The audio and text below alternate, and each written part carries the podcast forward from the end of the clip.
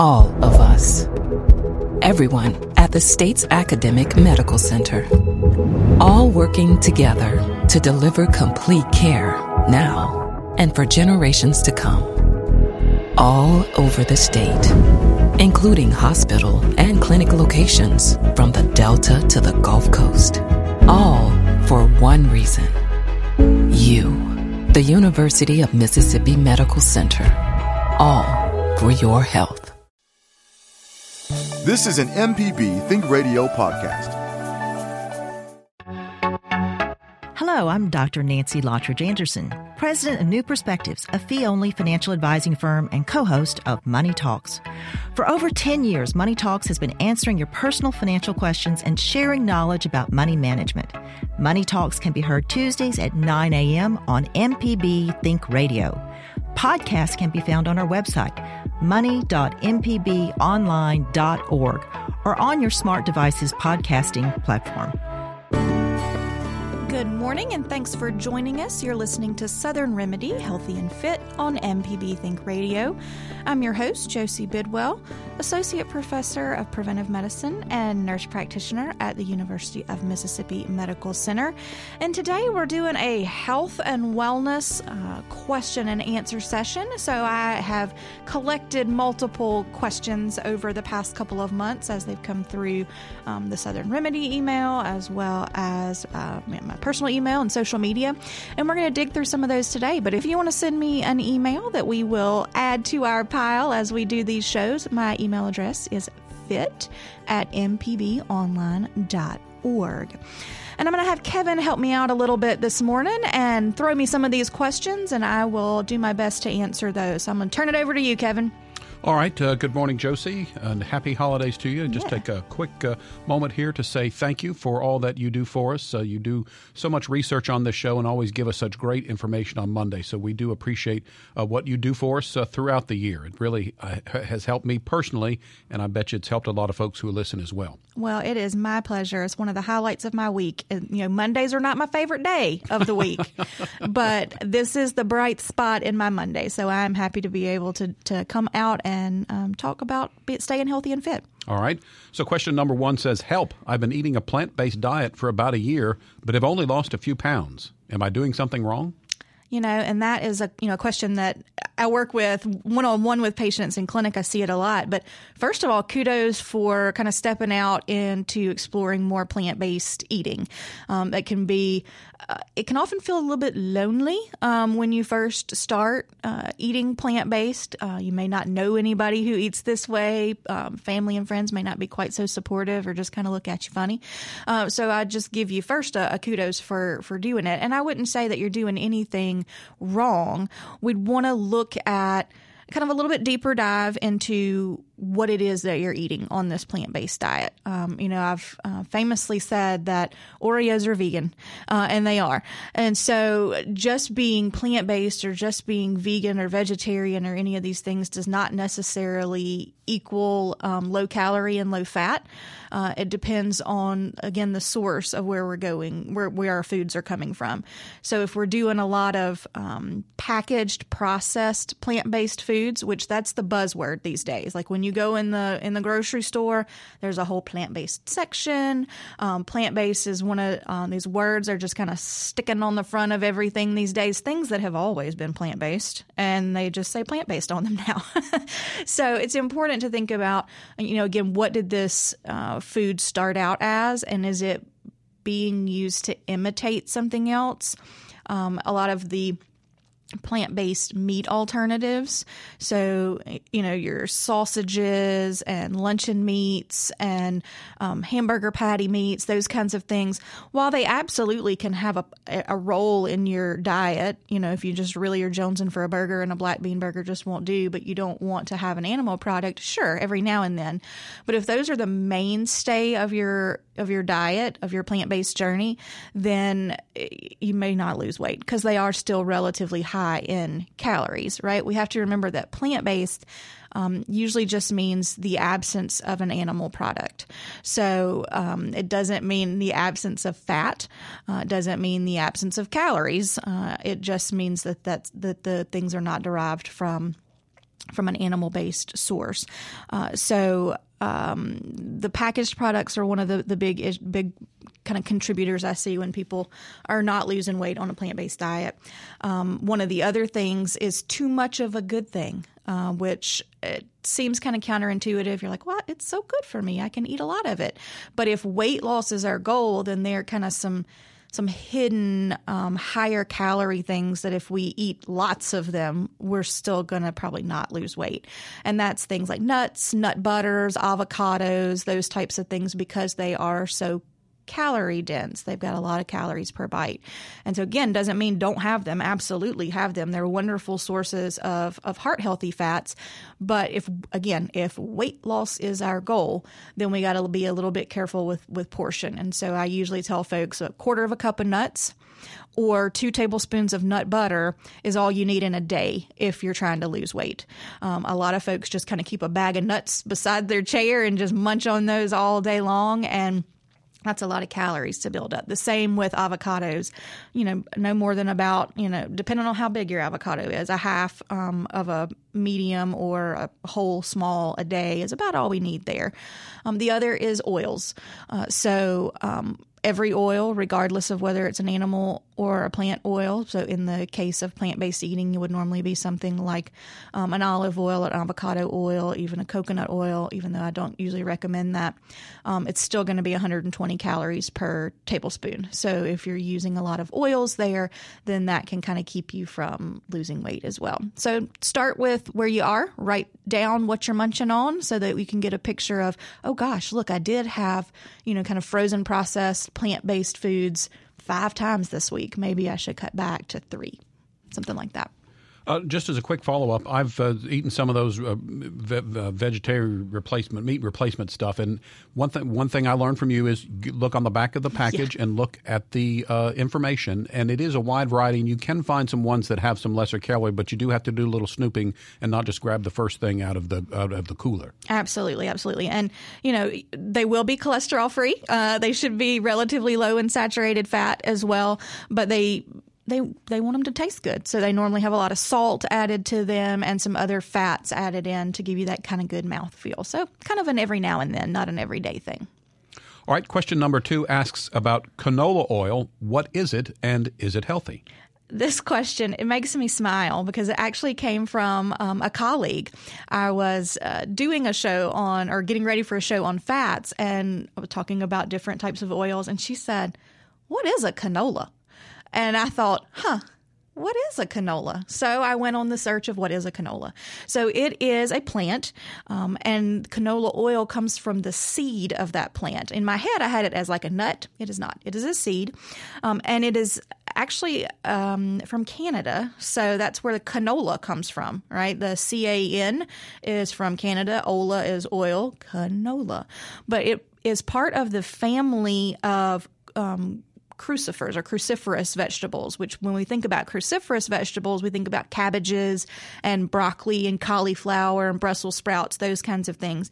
And if you've ever let um, a, a, plant like that, like if you planted broccoli or um, greens or anything like that in your garden and you've let it, it's gotten too hot and you've kind of let it go and it bolts. Think about the little flowers that come off the top are usually yellow, and that is the same for the canola plant. Those little yellow um, flowers, and then there are seed pods in there, and those are, are prepped and, and squished and extracted from the oil. Um, so the question of is it healthy again all boils down into what you're trying to to get right? What what your your health goal is. Um, it is one of the top four oils that is consumed in the U.S. Uh, so we use soybean canola palm and corn are the the big four that we use here.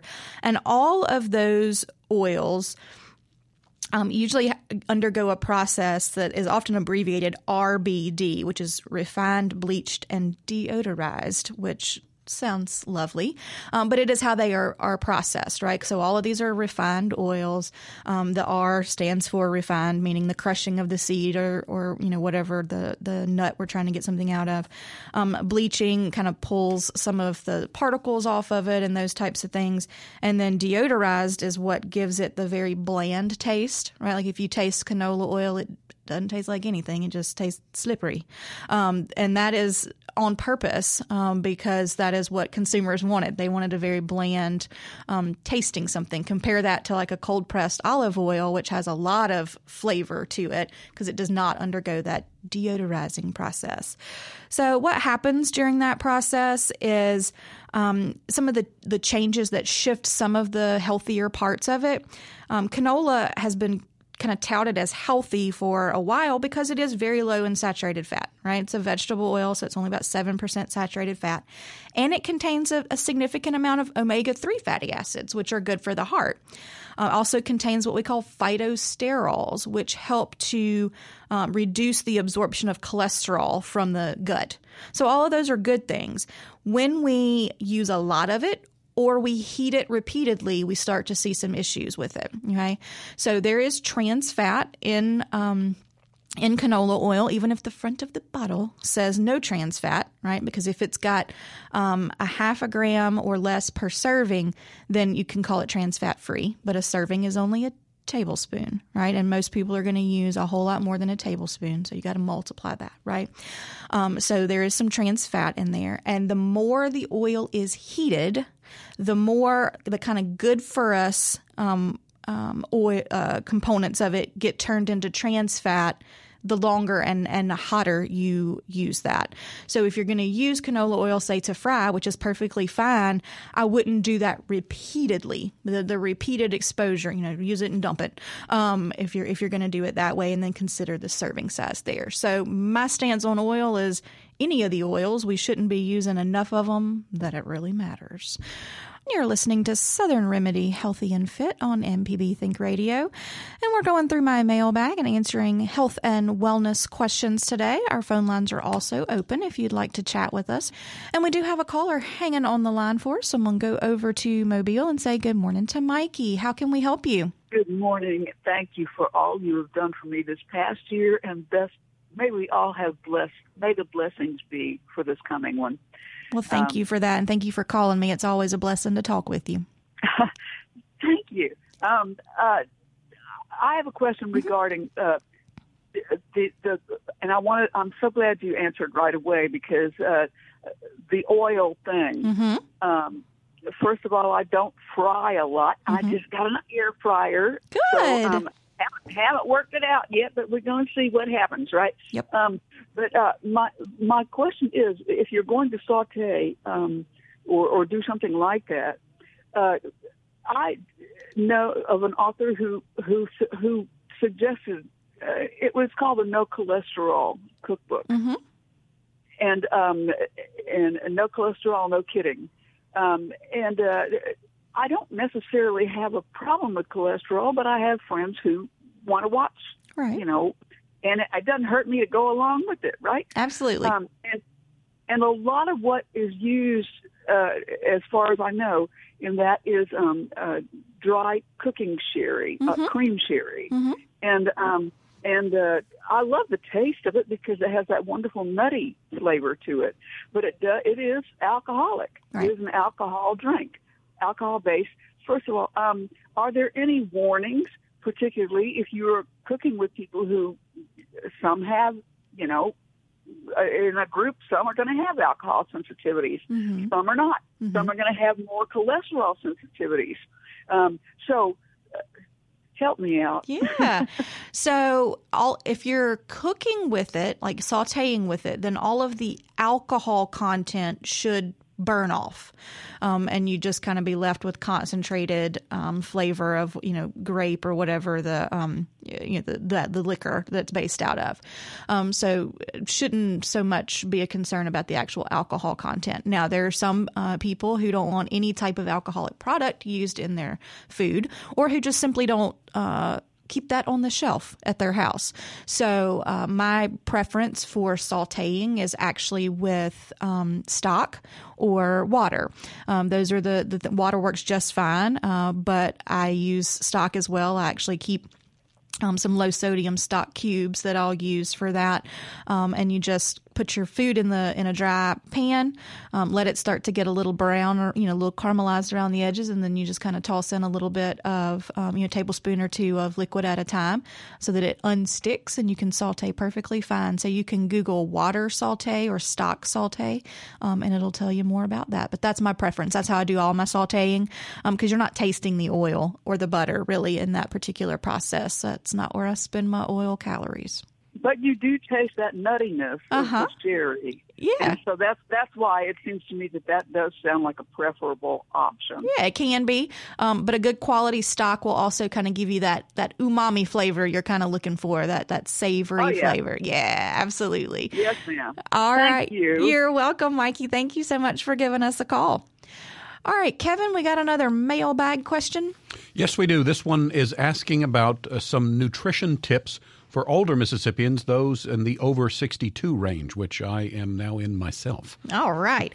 Well, you know, the good news is we don't have to necessarily eat differently uh, than we would when we are younger.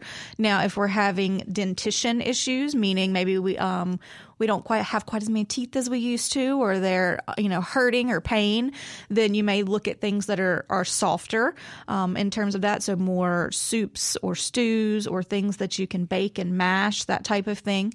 Um, but what we all need, regardless of our age, but especially as we're getting older, is fiber. Right as we age, um, our our gut kind of slows down a little bit. And so we can start to have more problems with constipation as we get older. And so making sure that we've got one adequate hydration, so we're drinking enough plain water.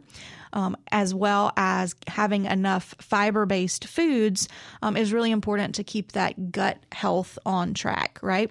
And then in terms of vitamins and minerals, that's where all of your phytonutrients are are, are in your fiber foods, right? Because fiber is only in plants, right? There's not a fi- there's not fiber in an animal um, based product, so unless it's been artificially added in there. But like your cow is not coming with with fiber in it.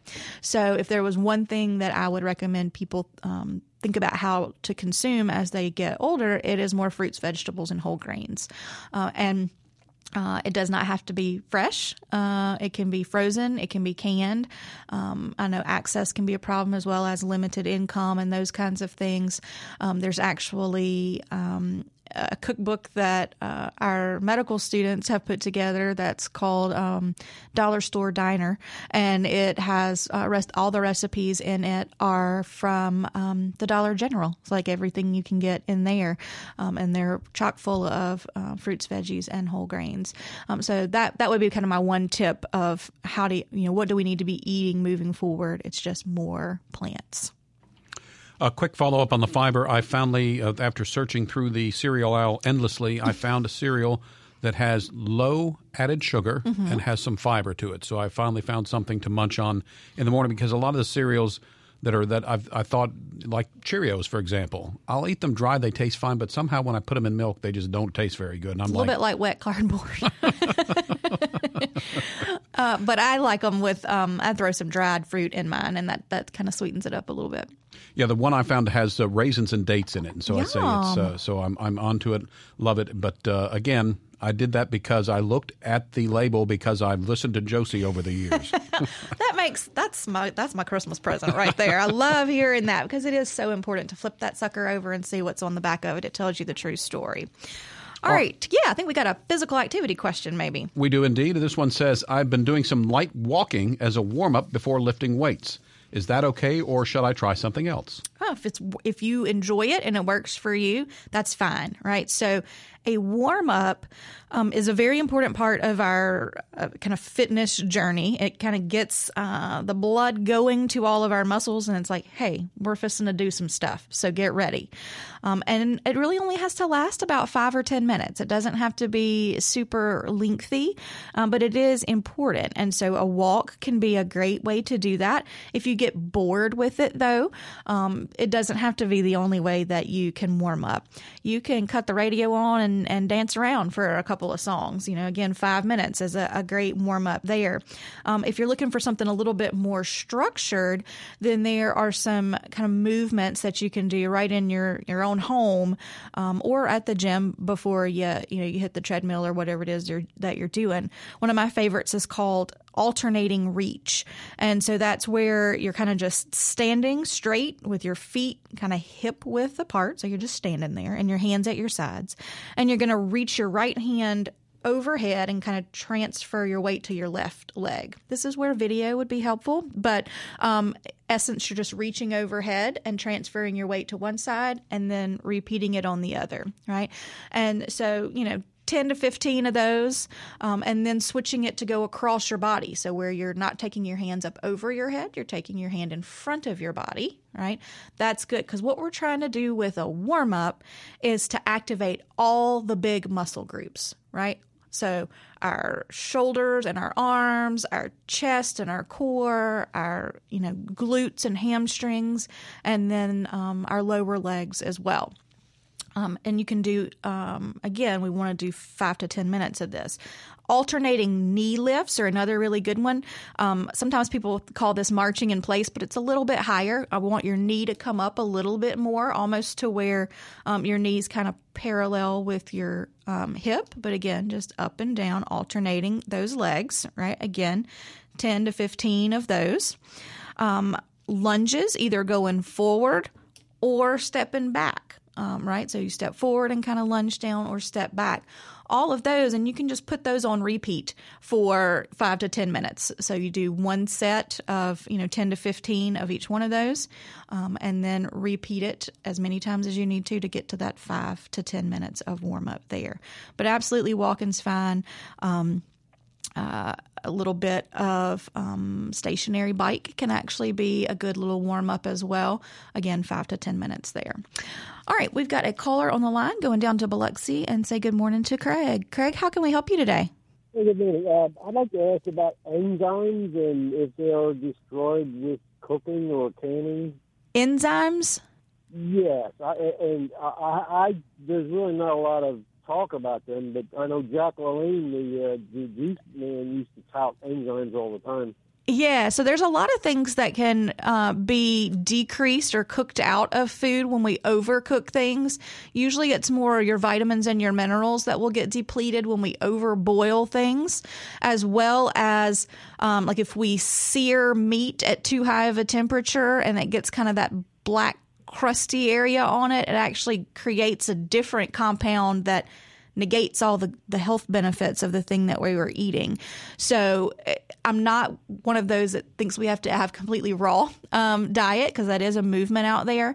Um, but not cooking things to death um, is a good strategy for trying to maintain as many of the nutrients and um, uh, important uh, parts of that food kind of going forward.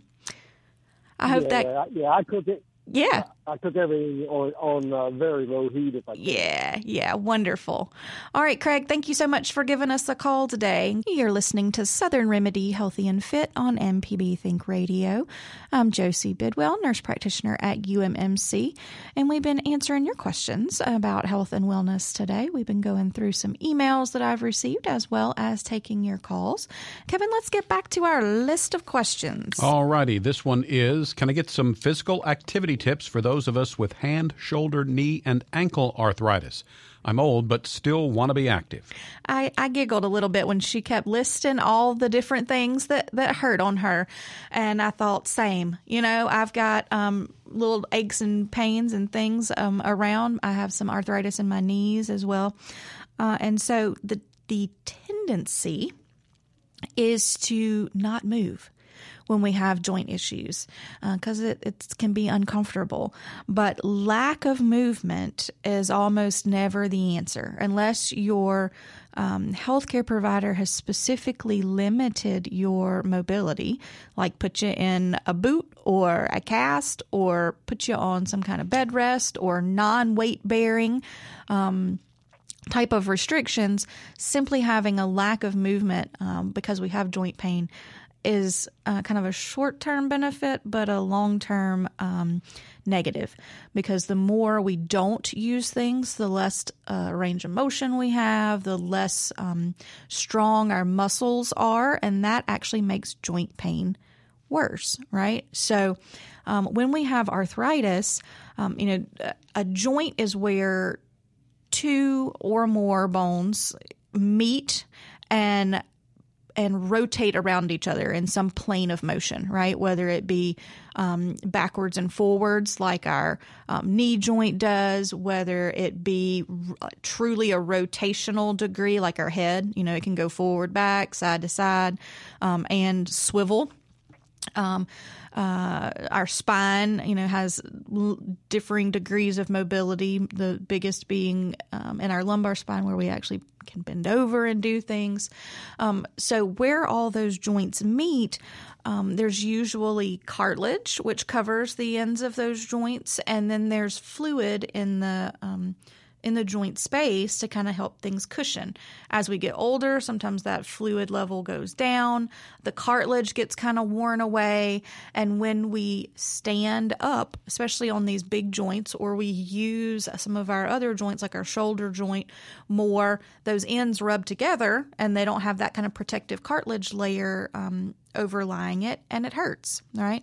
So one of the ways, because I can't regrow that cartilage, one of the ways to help decrease that pain is to strengthen the muscles around it. So then when, when it is used, either by standing, walking, um, you know, brushing your hair, all the activities of daily living, when you're using that joint, there's less gravitational pressure on it because the muscles around that joint keep the ends from rubbing together quite so much. So think about first always check with your healthcare provider before you start an exercise regimen, right? In particular, if you have something like arthritis, so we can make sure that you don't have any particular limitations there. Um, but think about range of motion exercises, right? These can be done um, when you're seated. Uh, so just literally sitting in a chair and raising your hands over your head and putting them back down, right? That is keeping a good range of motion, good motion and mobility of that shoulder joint.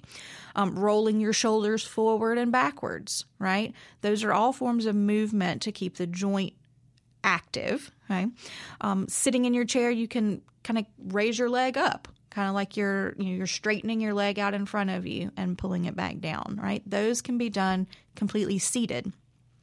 Then strengthening exercises, which can be done in the gym, right? But they don't have to be, right? They can be done completely body weight exercises. And I've talked about that a lot on the show, and I'll talk a little bit more about it. I think we've got another question coming up that um, will answer some of those things. But in terms of aerobic activity, right? The stuff that gets our heartbeat up a little bit and is good for cardiovascular health. When we have joint issues, we want to look for low impact activities. Okay. So, what exactly does that mean? Well, think about walking versus jogging, right? Walking is a much lower impact on the joint than jogging or running, right? Where you're actually kind of slapping into the ground when you do those kinds of things. Um, the amount of incline, right? So, walking on completely flat ground is going to be way lower impact than on an incline or a decline, right? So maybe walking on a completely flat treadmill instead of your hilly neighborhood might be a better option there. Um, swimming and bicycling are great options. Okay, I, I can't praise water more um, as a form of exercise for low impact and for people with joint issues. An elliptical is also a lower impact um, type of uh, way to exercise. But in general, we don't want both feet to leave the floor at the same time right? When both feet leave the floor at the same time, it's really more of a jump, and that is very much considered high impact. So we want to avoid any kind of um, uh, high impact aerobics or dance that involves both feet leaving the floor at the same time, right? Um, other kind of gentle forms of exercise, like a yoga or a Tai Chi, can be really great in not only um, keeping your joints nice and healthy, but also improving your balance, which is really important as we um, get older um, so that we're less likely to fall and injure ourselves there. Um, also, think about uh, really going going slow when you start out exercising. Um, you can apply a little bit of heat before, especially if your joints are, you know, if they're really uncomfortable. I would caution you not to take like extra like pain medication before because that can often mask if something is really really hurting you while you're exercising, right? Like if something is above the level of pain you normally feel or it's sharp or stinging, anything like that, those are are your signs to stop doing that. Okay, um, and so if we take a bunch of medicine beforehand, that can kind of blunt that, um, as well as icing afterwards. So applying some cool compresses um, if your joints are kind of mad at you after you're um, active. 10 to 15 minutes um, of cool compresses or ice. Don't ever put plain ice against your plain skin um, because you can actually get an ice burn there. So you'd want to wrap it in like a tea towel or something like that, or use one of the commercially available um, kind of ice packs that you can kind of break that have a layer of protection in between them and your skin. All right. All right, the next one is I don't have access to weights, but want to do some strength exercises. What are some easy ways to do that at home? Well, your body is your perfect set of resistance um, weight. So putting your um, putting force against your body weight is a form of resistance, right? We've talked on the show about um, kind of wall push ups or incline push ups where you kind of stand, um, uh, you know, kind of, I usually start people at about 12 inches away from the wall um, and have their hands on the wall and push off. That's a good one. Um, one of the other ones that is really um, good, again, thinking about big muscle groups, right? When we're trying to exercise from a strength perspective, we want big muscle groups.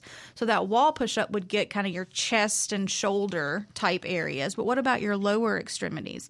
Because you'll often see people talk about squats, right? And a squat is a great exercise, but it can be very intimidating if you have kind of low, um, low strength in your legs. So one of my favorite ones is called a chair stand because again we're thinking about what are the muscles we're exercising here.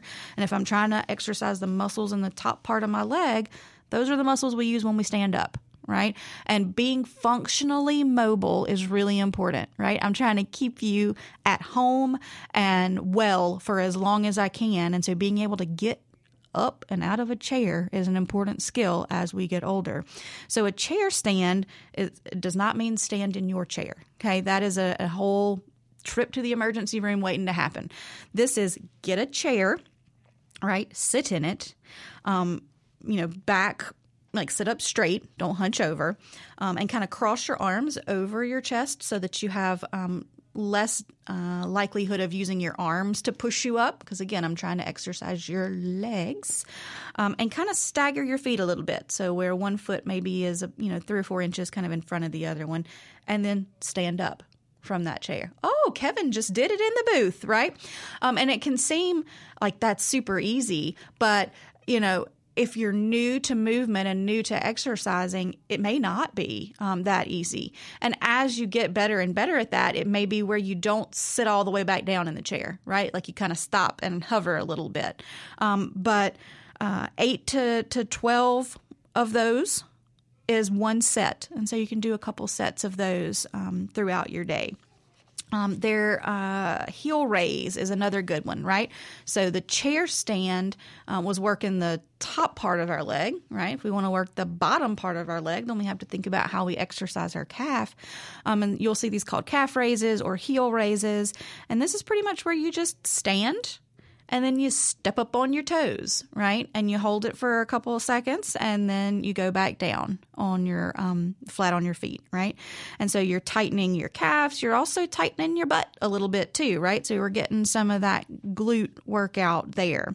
Um, you can cross your arms over your chest. You can put your hands on your hips, all of those other kinds of things. Um, if you're worried about balance, I always recommend keeping like a either doing this right beside the wall where you can touch the wall or a chair right beside you that you can hold on to um, as you do that. Again, eight to 12 of those is a set and do a couple of sets of those um, and move on.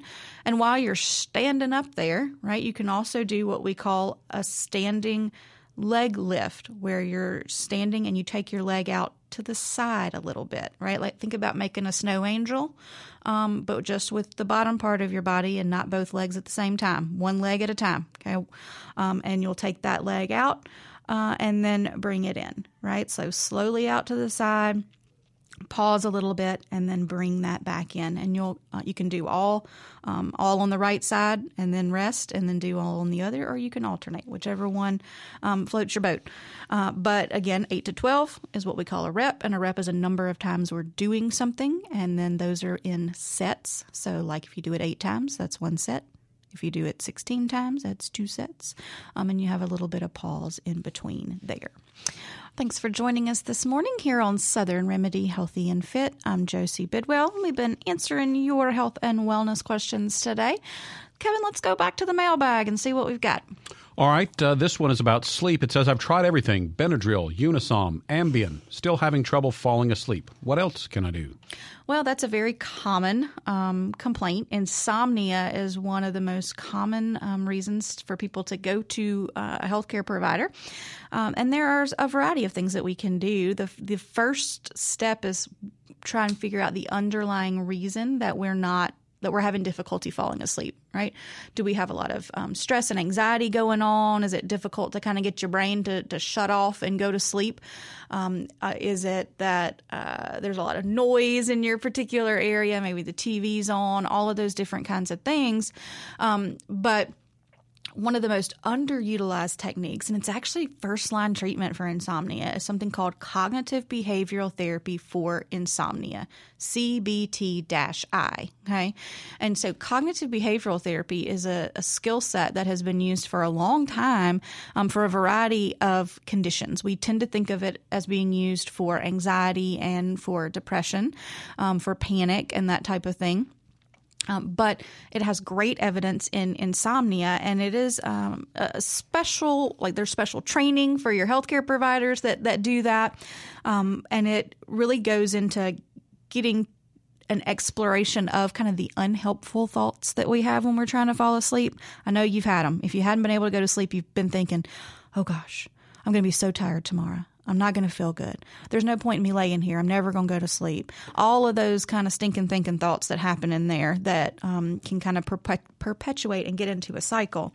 Um, some different kind of behavioral interventions that are things like relaxation training and helping to adjust your um, environment that you sleep in, lots of different techniques. And so you can ask your healthcare provider about that. You can also search for what we call digital CBTI. There are apps that help with that, um, that help kind of move you through this process there.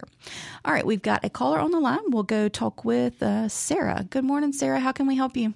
I'm uh, having lower back pain. Okay. I went to the gym. I was fine before. I think I perhaps overdid it. Yes, ma'am. Up until that point, I had been able to uh, walk erect. Mm-hmm. Well, after that gym the next day, I only, I, in order to get relief from my pain, I'm bending forward. Mm, okay. And I, uh, I don't take medicines. Uh, I've applied heat and I've applied cold. I've uh, done some yoga moves. I lie on the uh, floor and uh, stretch my back. Yes, ma'am. But none of those things have have helped. Should I go and see the uh, a joint uh, I, um, have it x-rayed or you should absolutely go in and have that taken care of. You've done all the conservative things that we would tell you to do at home so now it's time to get a accurate diagnosis. I think you can start with your regular healthcare provider there or see an orthopedic specialist and goodness, guys, we're all out of time for today. You've been listening to Southern Remedy Healthy and Fit. It's a production of MPB Think Radio and is funded in part by a grant from the University of Mississippi Medical Center. Southern Remedy is produced by Kevin Farrell, and the podcast producer is Jermaine Flood. Tune in to MPB Think Radio every weekday morning at 11 for the full Southern Remedy lineup. This is an MPB Think Radio podcast. To hear previous shows, visit MPBOnline.org or download the MPB Public Radio app to listen on your iPhone or Android phone on demand.